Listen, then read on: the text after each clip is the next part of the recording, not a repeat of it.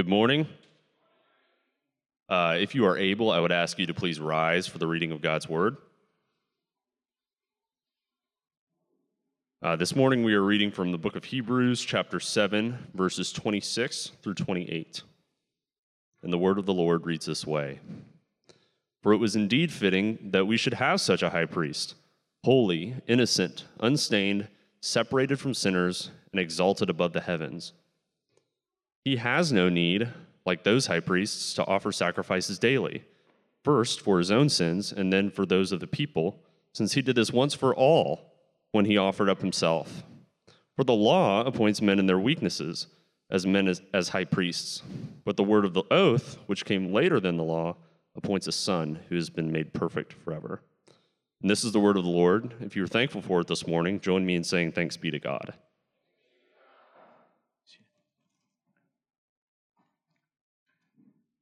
You're, as you're getting to your seats, let's pray.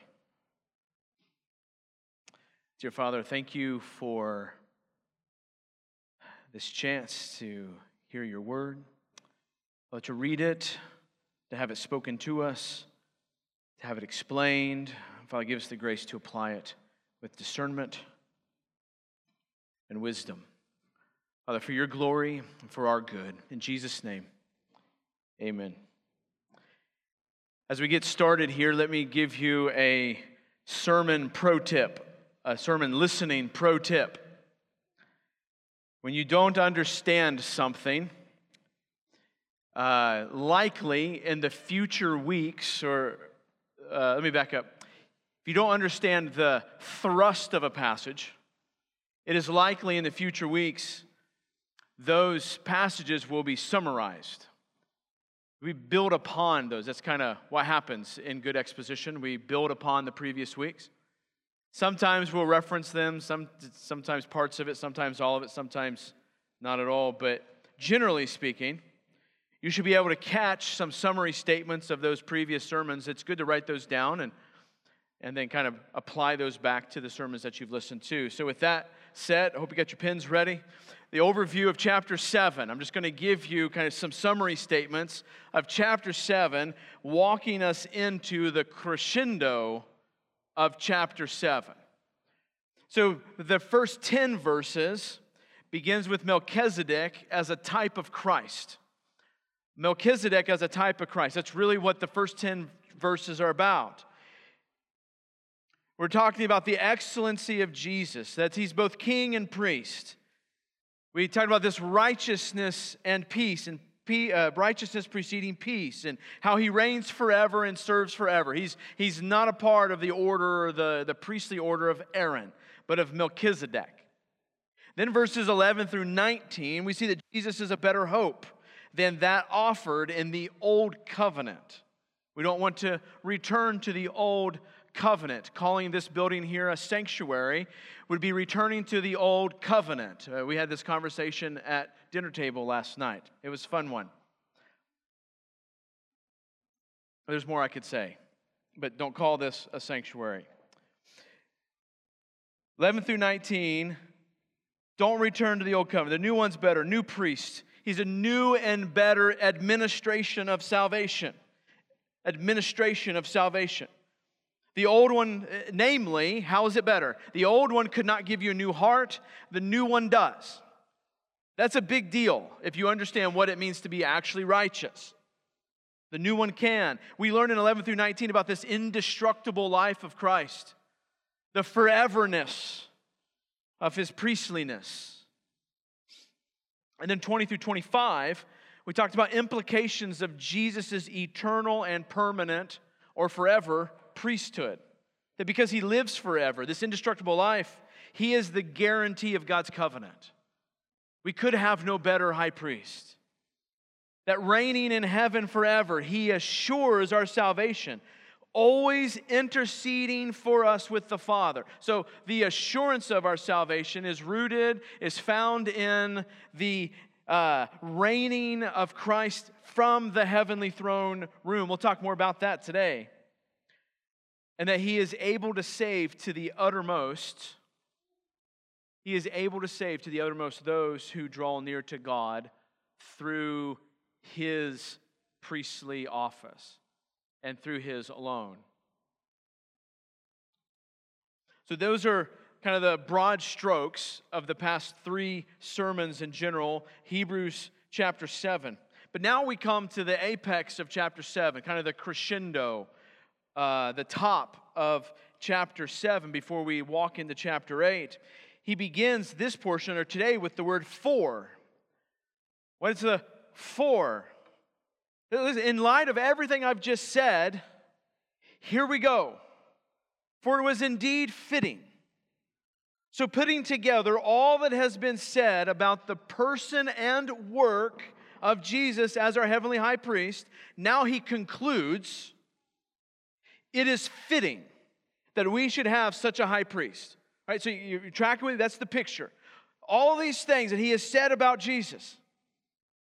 For it is fitting that we should have such a high priest.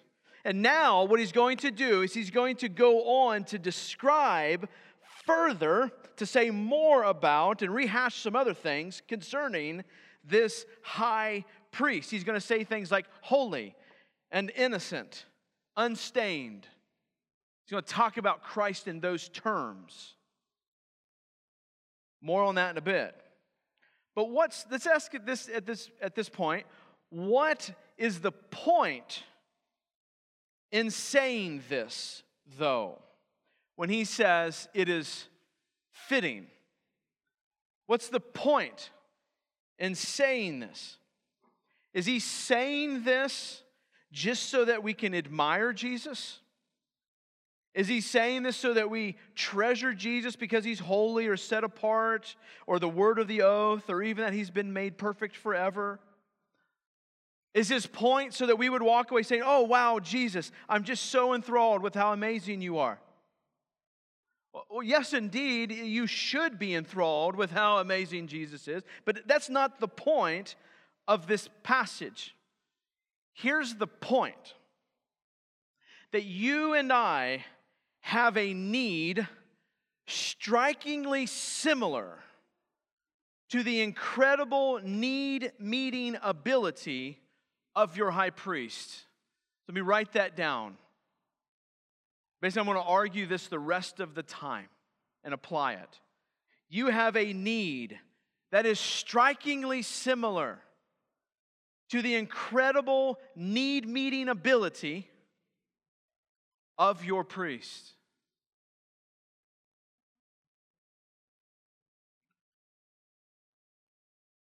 Now, before I get started, uh, realize that this point really cuts both ways.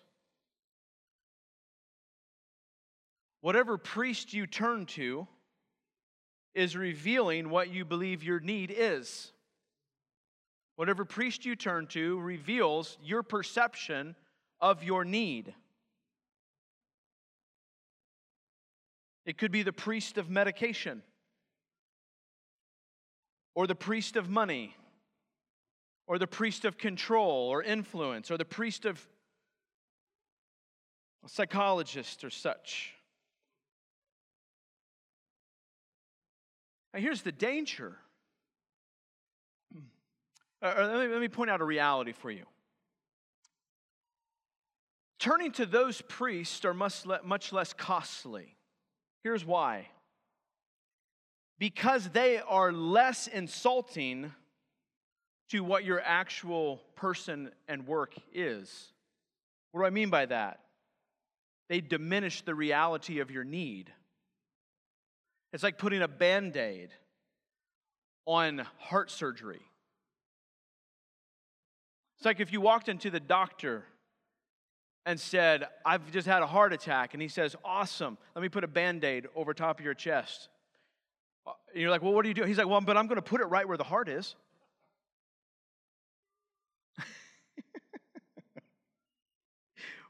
Teaching her well, Ben. Thank you. That's right. Laugh at foolishness. Not that those moments, not that those things never have a place, but what we turn to to fix our need is telling us how we perceive and what we perceive our need to be. And so that's where he's saying this is fitting. So the problem is, is that many of us turn to a priest that isn't fitting to our need. And that's our daily problem. That's the problem and the challenge you wake up with every morning. What do you turn to as your priest is saying something about what you think your need is? The question is, is is that priest fitting to your need? Is your priest fitting to your need? That will be my third point ultimately today. Next, have you ever, you ever heard someone say something to you and you're like, did he just insult me? Did he just make fun of me and I just didn't know it? Or like a backhanded comment, like a backhanded compliment, right? I, I, when I read this passage, I kind of felt like that's what was happening in this moment. When he says, For it is fitting, he's making a really profound statement. I asked a few people, when you hear someone say that this is fitting, that that was fitting, how do you hear that? I think when we think of fitting, maybe not all of us, but I think a majority of us probably think something of like, well, I am deserving of that. Awesome. That gift was very fitting, right? That gift I got at Christmas was very fitting. It was fitting to my need. It was fitting to my wants. It was fitting to my desires. It was fitting to what I deserve. But that's not what he means, at least not with that tone, by fitting. Here's, here's the picture. I want to paint for you a picture here of what he means by fitting. Now, all those stupid people who liked, or fatuous people, who like to think of the scale where like you know on one side of the scale you're like if i can just do enough good things that it'll outweigh all my bad things and god will let me into heaven right you know the scale everybody familiar with that scale okay well that's just insane that's, that's just dumb it reveals how ignorant one is concerning one's own need and god's holiness but i want to use the scale idea for a moment okay hang with me on the scale idea because i think it's helpful in this fitting conversation the key is, is the scale's got to be used with the right things on each side of the scale. Okay? It's not one's good and one's, and one's evil. But let's say on the scale, on one side of the scale is indeed your sinfulness. It's going to sit on that scale. But imagine with me for a moment that you don't actually know what is all there. Like your perceived sinfulness is limited to you, which is the reality. None of us know the extent of our sinfulness, just indeed how evil it is. So that is true. You can't really see all of it. But then on this side of the scale, we are told sits our priest. Jesus and his holiness, Jesus and his innocence, Jesus and his unstainedness, Jesus and his exaltedness, and Jesus and his self sacrificialness. And here's what we're being told we're being told that it took Jesus and all of that to outweigh what was sitting on this side of the scale. It took all of that. That much was fitting to take care of this much on this side. It took all of that and more to raise the weight of the sinfulness in our side of the scale off the ground. Here's the point that terrible need of ours, Jesus' person and his work is able to save us to the uttermost. It was fitting for us to have such a high priest. If you want to say, if you want to think of it in terms of I was deserving of that high priest, you should think, my sin made me deserving of such a need for such a high priest. His person and his work is fitting. It fits the need. The puzzle piece fits the puzzle. And that open spot in the puzzle is your need of Christ and His holiness, His righteousness. That's how jagged it is.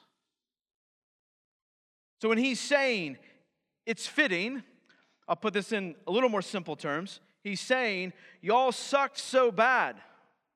You need this incredible deliverer. And He has indeed delivered.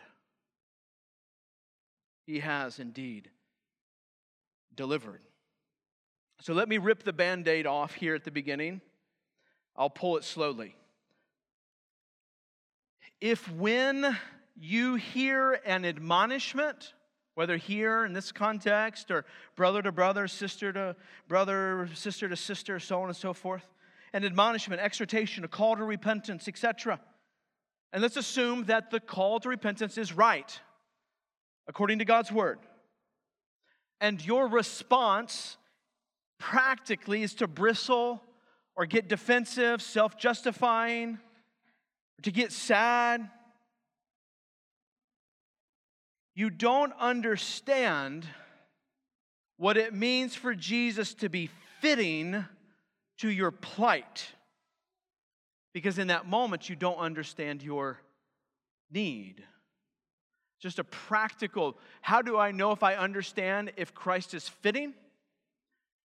Then, when someone tries to put the puzzle piece of Christ's fittingness to your unrighteousness and you refuse to let it be placed in there, then you don't believe that he is a fitting high priest. You don't understand what it means for Jesus to be fitting to our plight. So I have three, three simple points. The first point is this I'm going to give you all three of them and then I'm going to work through them. First is his person was fitting, his work was fitting, and I'm going to ask the question is it fitting to you? His person was fitting, his work was fitting, is it fitting to you? Real simple. Here we go. First one his person was fitting. Christ's person was fitting, meaning the inward part his character, his motivations, his thoughts, his integrity. It was fitting. Now remember, like as we work through this, you need to hear everything that's said of Jesus is saying something that is not true of us. Right? So his inward character, everything we're going to say about that the negative of that is true of us. Otherwise, he's not fitting. Because then there would be a part of the whole that's filled by our holiness. Well, how's his piece going to fit in there? We can't. Which is also why a self righteous person like, can't be saved. Because they've got the hole plugged and patched rather poorly with something other than the only thing that can actually fit. He's saying it's fitting.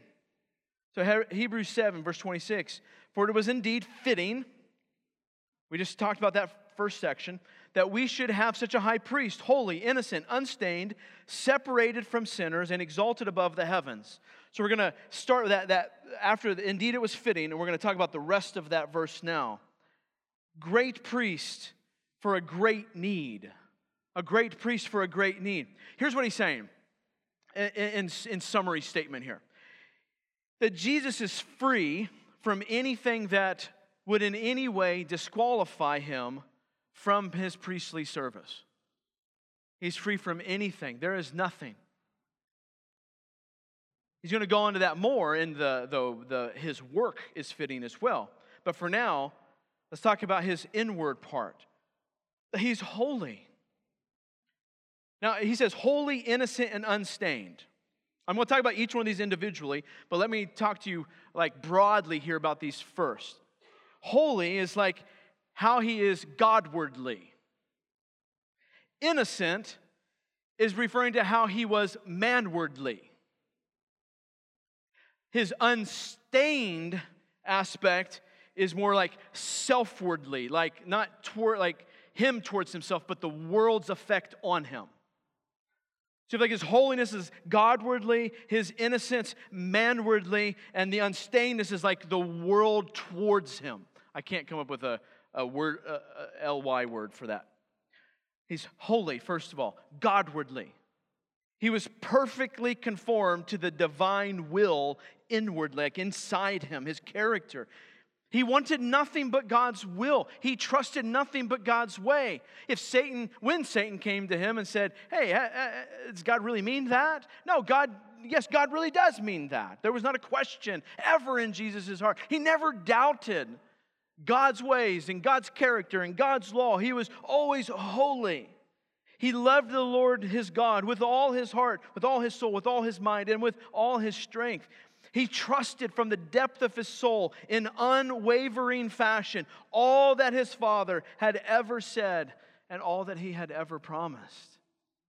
He was holy. His, his position and the, the bent and posture of his heart towards his father was always nothing but holy. Next, he was innocent. The writer of Hebrews is speaking of which of his interactions towards mankind, towards other people. He was always innocent. He loved his neighbor as himself.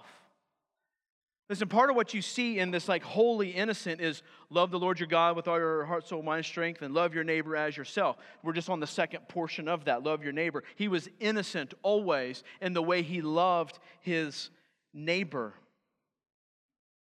He lived not for self, but was ever at the disposal of others' good as defined by God's word.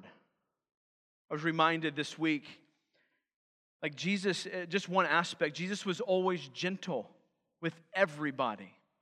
There was never a moment that he was not gentle. So when he was whipping them, and when he was turning over tables, and when he was making fun of the Pharisees with their dress and their self righteousness, he was still being gentle. Jesus was Jesus always gentleness is always applying the right amount of force needed to the moment.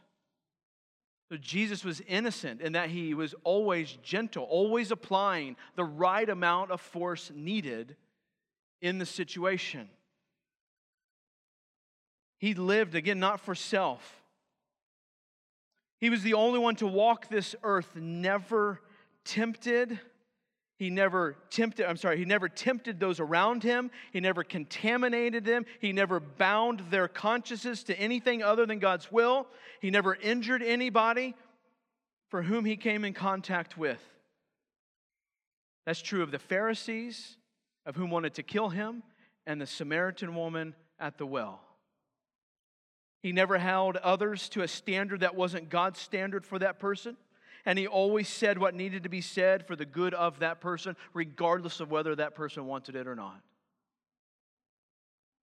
He was innocent always in everything he did, the way he did it, the motivations in which he did it, as in his interactions with God's creation, even as he does things that we might bristle at.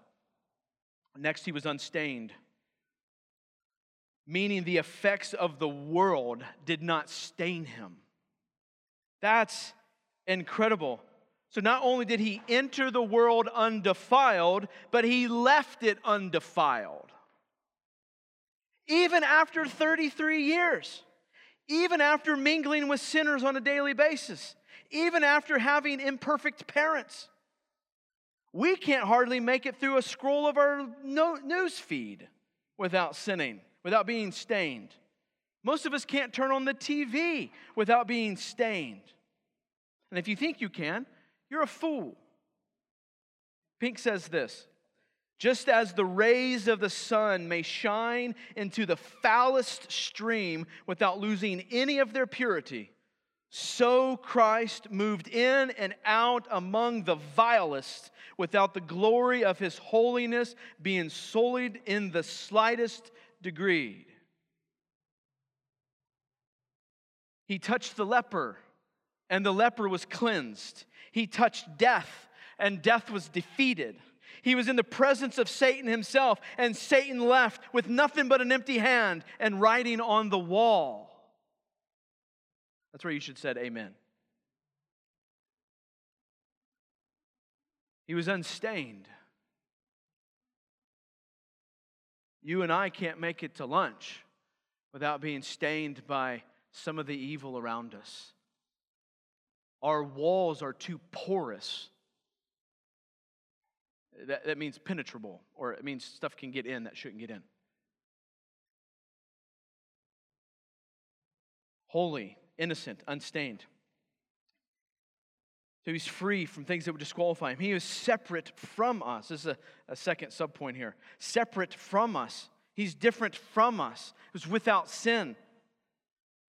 This, this emphasizes the uniqueness of his fitness. The uniqueness of his fitness. Nothing from amongst us could be fitting. Like nothing solely from among mankind could be fitting. Only something similar yet separate. Similar yet separate. He was a man, but he was separate. Though he lived amongst sinners, he was infinitely apart from sinners in nature, in character, in motive, and conduct. Though he was apart, he was separate. He was in the world, but not of the world, right? We've heard that phrase. Understand that that's our calling too to be in the world, but not of the world, to be amongst, but separate. Oh, I would pause at this moment for an application. Why are we so enthralled with being accepted by the world? I mean, listen, we all struggle with this to some measure. That's why you bite your tongue at work when you probably should speak up. Let me ask you, let me ask you a question a, a different way. Why, why do we want pagans to like us so much? Listen, remember, they're of their father, the devil. So if you want someone who is of their father, the devil, to like us so much, then you want Satan to like you much. That's insane. We're called to be separate from the world. We're called to be weird when compared to the world, although we're actually the normals. We're to be separate from the world. One of, the, one of Satan's greatest schemes and accomplishments has been training, at least the past two to four generations, that what's most important is for us to be liked. Why? So we can gain a hearing? Anybody notice where that's gotten us?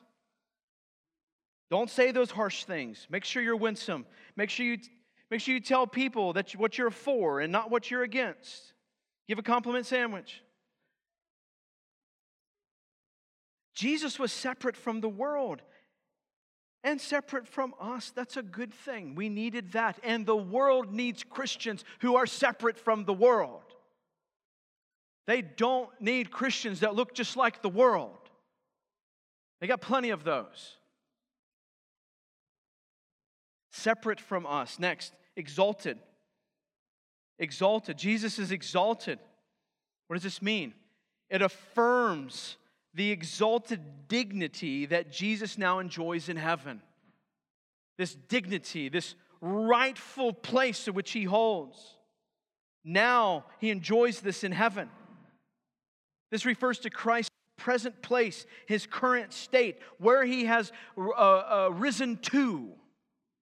He didn't just come out of the grave, but he is exalted to heaven, the throne room of God, the very presence of God. Let me, let me, let me push you on something here. A weak understanding of Christ's priestly work is an understanding that stops at the cross. So if your understanding of Christ's priestly work stops at the cross, you have a weak understanding of Christ's priestly work his priestly work, matter of fact, the vast majority of, at least time wise, of his priestly work has happened after the cross, from the throne room of God. He still works as our priest, interceding on our behalf, working, sending us resources, everything we need to persevere in our priestly work as his saints. That's a good thing. He didn't just, when he said it was finished, he didn't mean his priestly work was finished. He meant his redeeming work of being our substitute was done. And then he goes on to work out all of that in his office now. The way I put it in my notes is he didn't discharge all the duties of his office while on earth, just a portion of his priestly duties. Excuse me, his priestly duties. This also, this exaltedness also speaks of his power. Again, we've talked about this in Hebrews this far, but we need to be reminded that our priest is not this impotent person. He's not powerless, he's all powerful. So when he sends resources, he sends powerful resources to his people. All of them. Powerful resources to his people. He must have the power to enact his priestly duties with such effectiveness in order to accomplish what God has promised. Does that make sense? Come on, you gotta hang with me. I know it's hot in here. If he didn't have the power, he could not ensure the accomplishment of all that God has promised. Like anesthesia under surgery, you want that, right? You want that. Pink says it this way Jesus went into the Holy of Holies, which was typified in the tabernacle above all created heavens, above angels and principalities. Jesus is now in the true sanctuary. Why we shouldn't call this that, that's side note. In the presence of God, and there he is enthroned as our perfect high priest. His position in heaven demonstrates that when he offered up himself, he put away sin forever, even as it sets forth uh, his divine glory, meaning his presence of it sets forth his divine glory. For who but the Son of God can sit at the right hand of the majesty on high? As it is written, Be thou exalted, O God, above the heavens. Psalm 57 5. Pink goes on, made higher than the heavens by God, this proves that complete expiation has already been made. It emphasizes the fact that Christ has entered the heavenly sanctuary on our behalf. It announces that he has been exalted above every order of created things. It makes known how immensely superior is our high priest over Aaron. It says all of that. Let me land here on this point. All that is true of Jesus' person is fitting because it is not true of us. Only Jesus fits the need of holiness. Only Jesus fits the need of our lack of innocence. Only Jesus fits the need in our stainedness. Only He does. I want to ask you do you believe that? Like, do you believe that right now? Do you believe it? Do you believe it? Tomorrow, will you believe it? Don't answer that. Say, I hope so. I want to. God, help me. I'm not asking, do you feel it? I'm saying, do you believe it? Here's a test. If you know it to be so, for those of you who like to beat yourself up when you fail, listen, you can repent and trust Jesus. He is the only one that can fit that need. There's no amount of feeling or beating yourself up that can fit that piece, that can fit that hole. Nothing but Jesus. If he meets the standard needed, let me ask you this for others why do you try to live by any other standard? Your own standards, the standards of others? Why do you put yourself on one side of the scale when you've got all this on the other side of the scale? Stop it. Jesus is the only one that's fitting for that side of the scale. His fitting, his person was fitting. Next, his work was fitting. His work was fitting the outward part. So the first was the inward part of his personhood. Now it's the outward part, what he did. Hebrews 7 27. He has no need, like those high priests, to offer sacrifices daily, first for his own sins and then for those of the people, since he did this once for all when he offered up himself. Jesus, we know this, but let me help you flesh this out and apply it. He didn't have to sacrifice for his sins.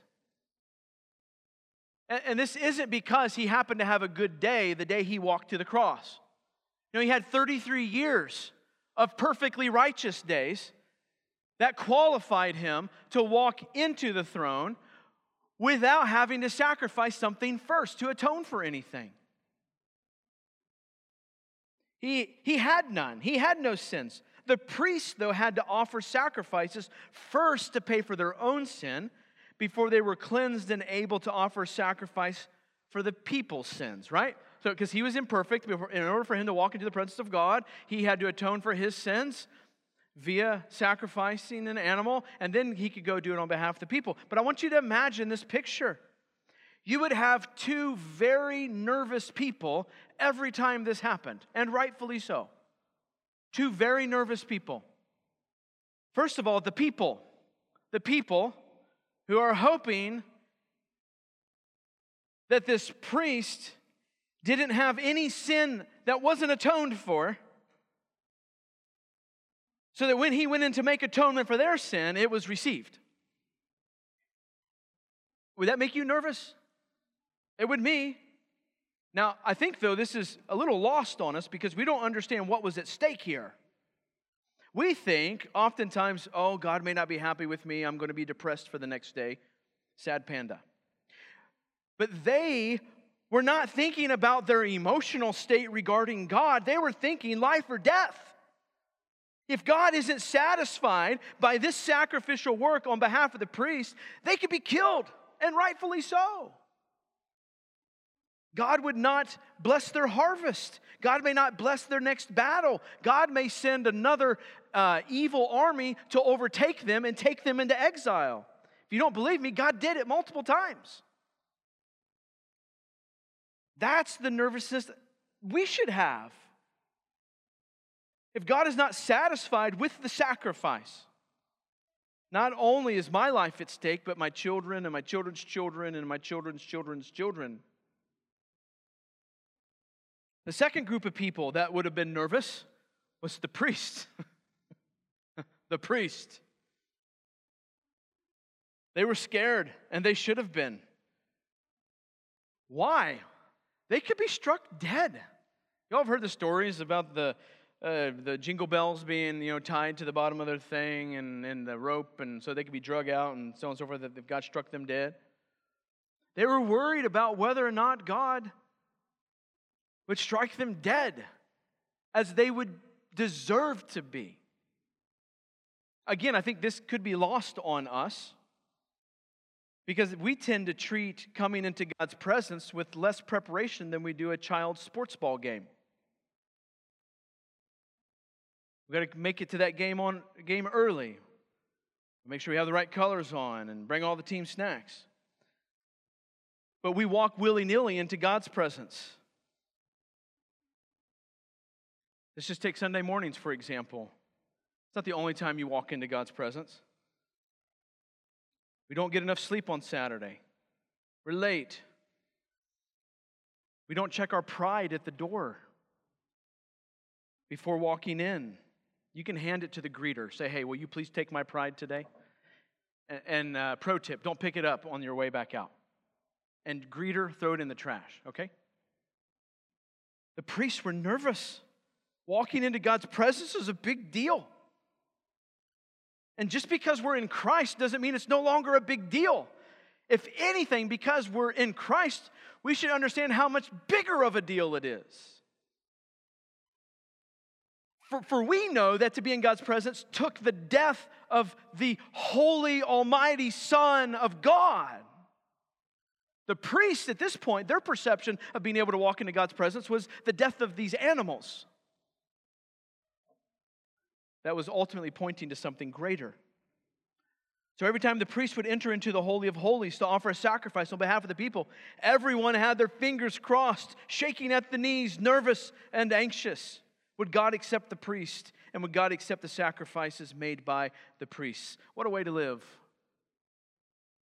But with Jesus, hear me, church, but with Jesus, there is no room for anxiousness as to whether or not you and I would be struck dead.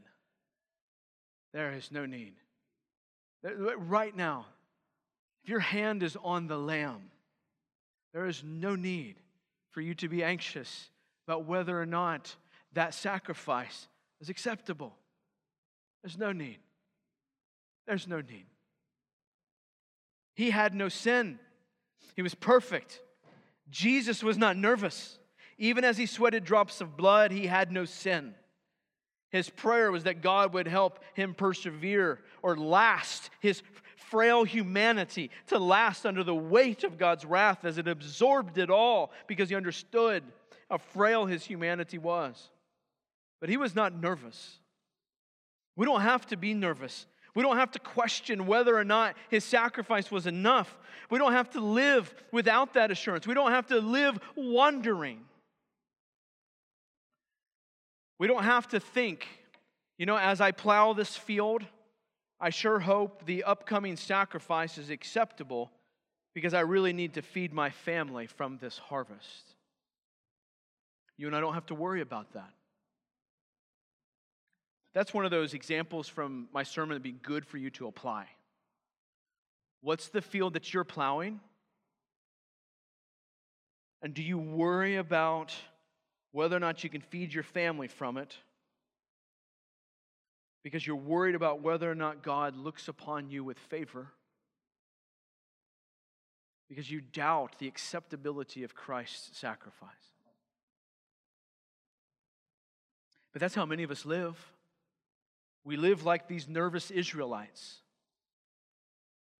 nervous about your redemption.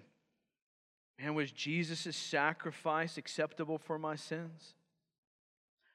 Listen, I, I, know none of you are like walking around going, man, I just don't know if Jesus is acceptable for my sin. That's not, that's, none of us do that. But when you turn to something else to pay for those sins, you are doing the same thing.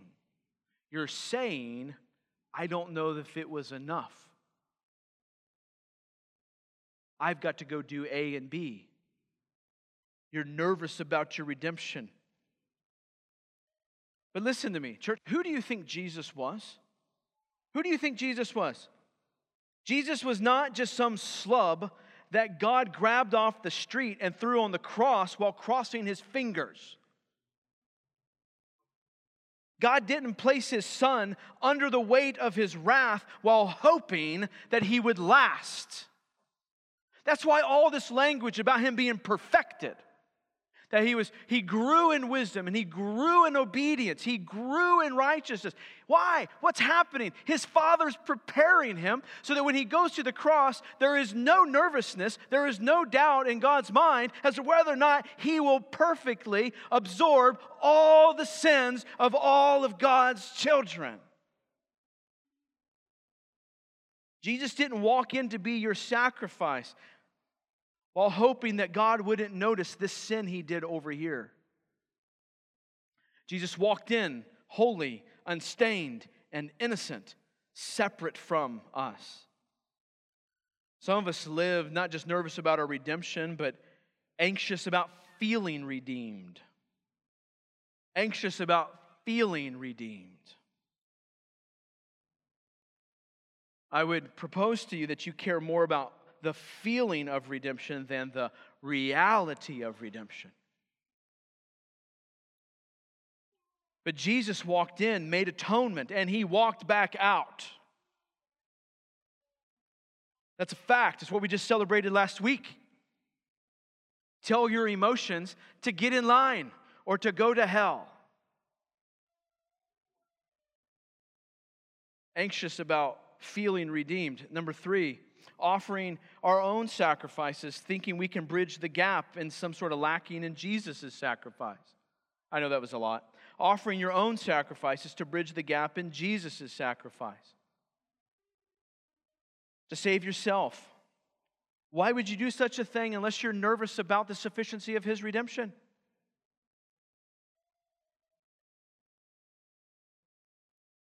And number four, some of you live nervous because you just simply don't care.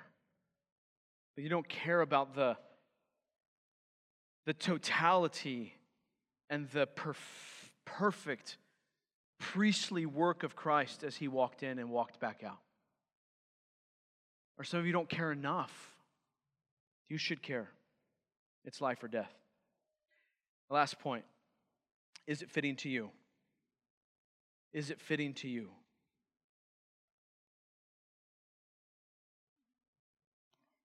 Hebrews 7 28.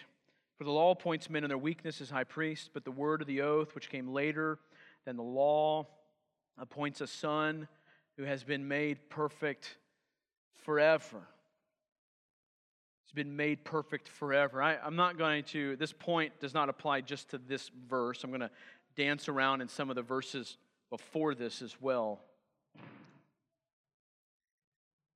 But in the idea of, is it fitting to you? Let me ask you this question Who do you have in your life that can and does remind you that you have a fitting high priest?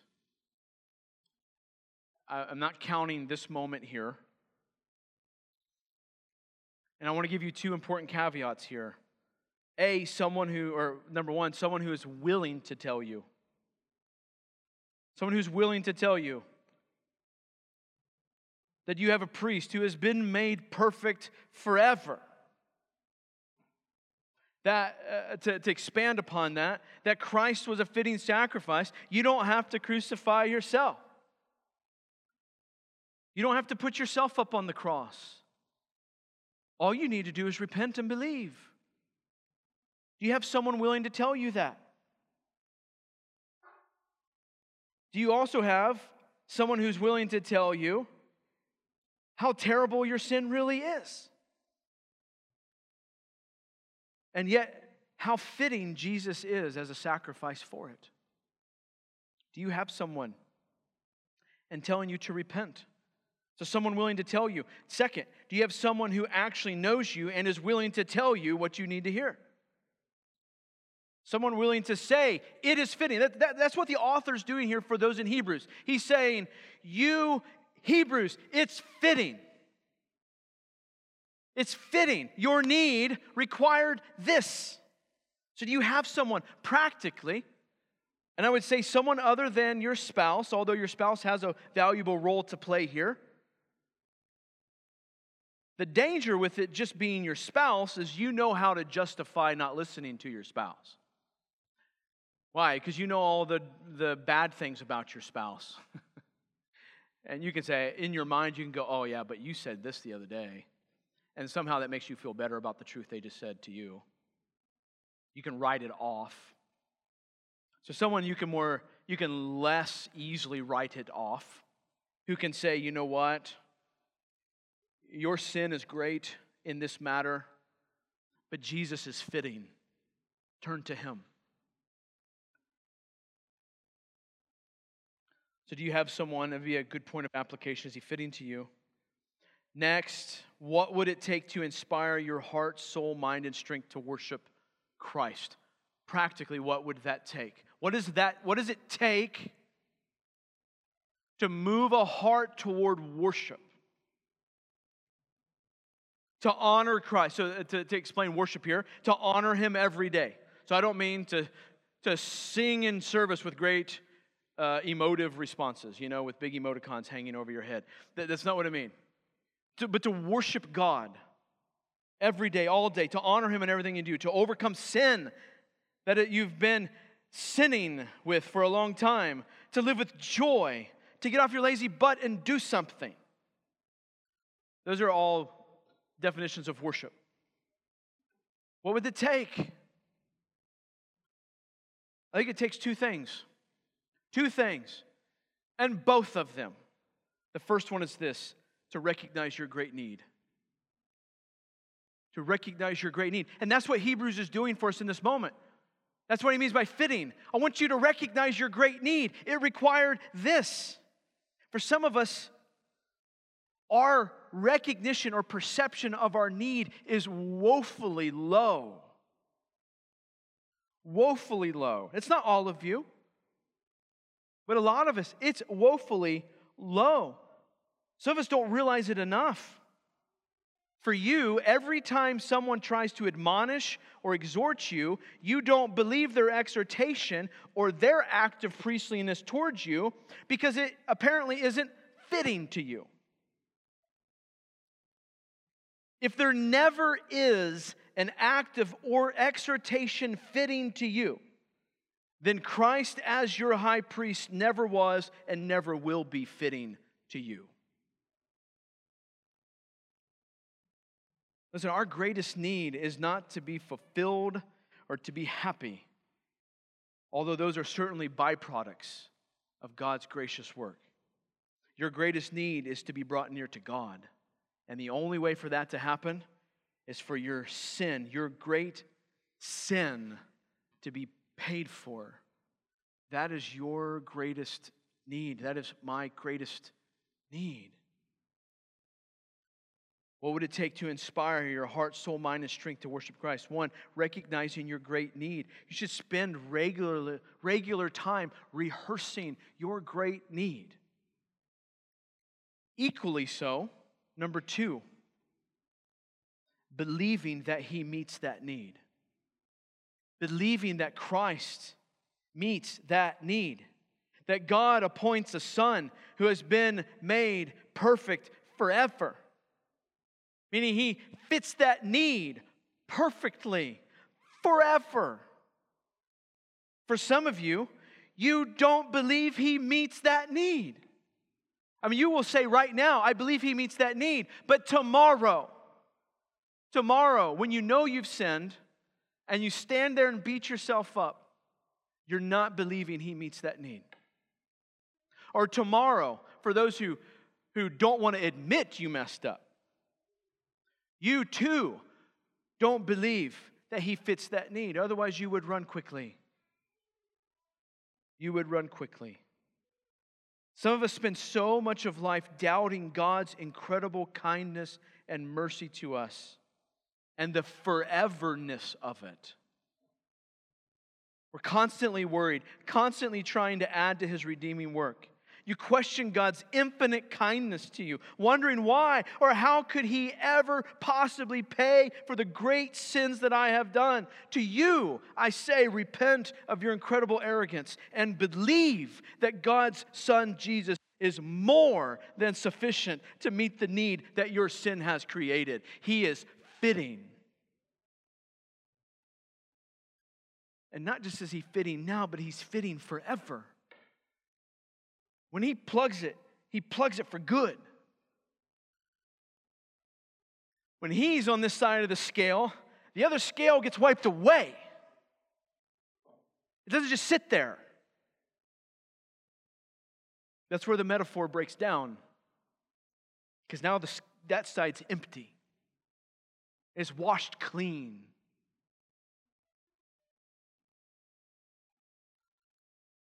Those are the two ingredients for rightful worship. Recognize your need, believing that He meets that need. Spurgeon says this It seems to me that if God appointed Christ to be an atonement for sin, and if He is satisfied with His sacrifice, I may well be content. And since, he goes on, and since he has also accepted me in Christ Jesus, my Lord and Savior, my soul feels perfectly content and understands why she is contented.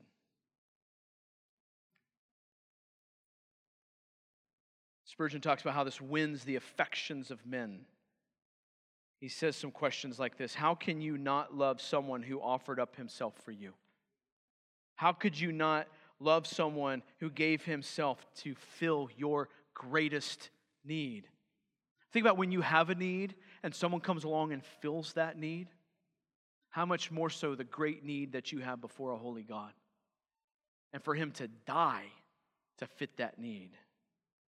Which leads me to my last subpoint Jesus offered up himself. Jesus offered up himself, we're told here in verse 27.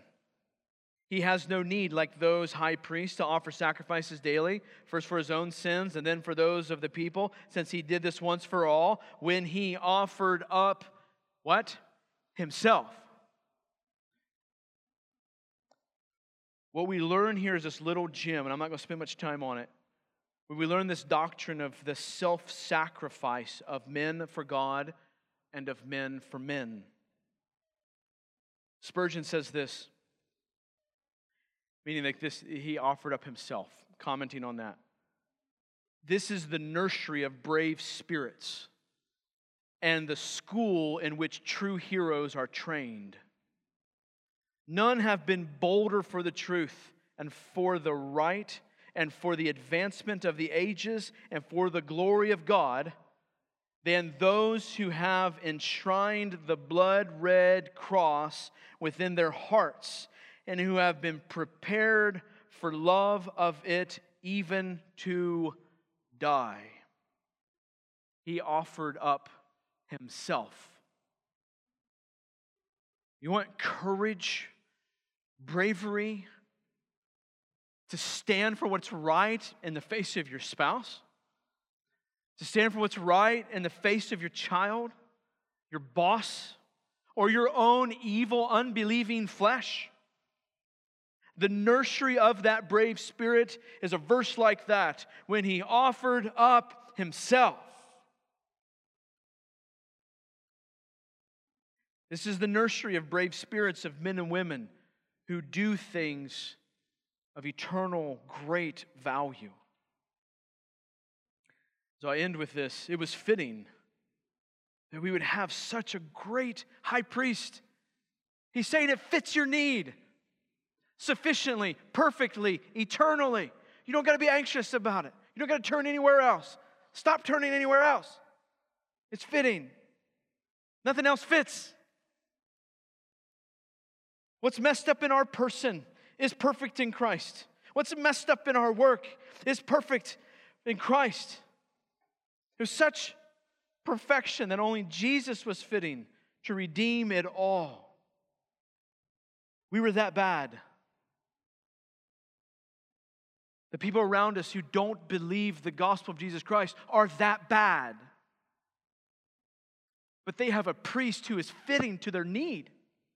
Your lost neighbor has a priest who is fitting to their great need. Do you believe that? Listen, the more you believe that in your own life, the more it will spill into your talk with your neighbor and your kids and so on. Jesus is fitting to our need. Let's pray. Father, thank you. Thank you for the enlightening work of the Spirit through your word to show us the diagnosis of our souls. That, that it's broken, that, that, that we have sinned against a holy God. But also, a word and a promise that the prognosis is good for those who have been washed in the blood of this priest. Father, I we are eternally thankful to you. Lord, we are eternally grateful and worship you for sending your son to meet our need,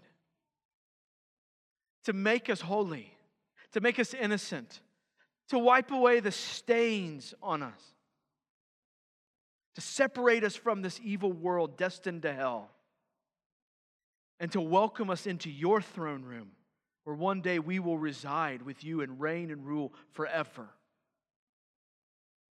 I thank you.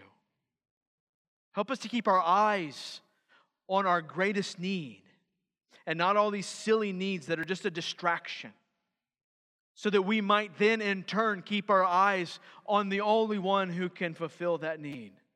Jesus, the Christ. Father, for it's His name's sake, in His name's sake, for His name's sake, that we pray. Amen.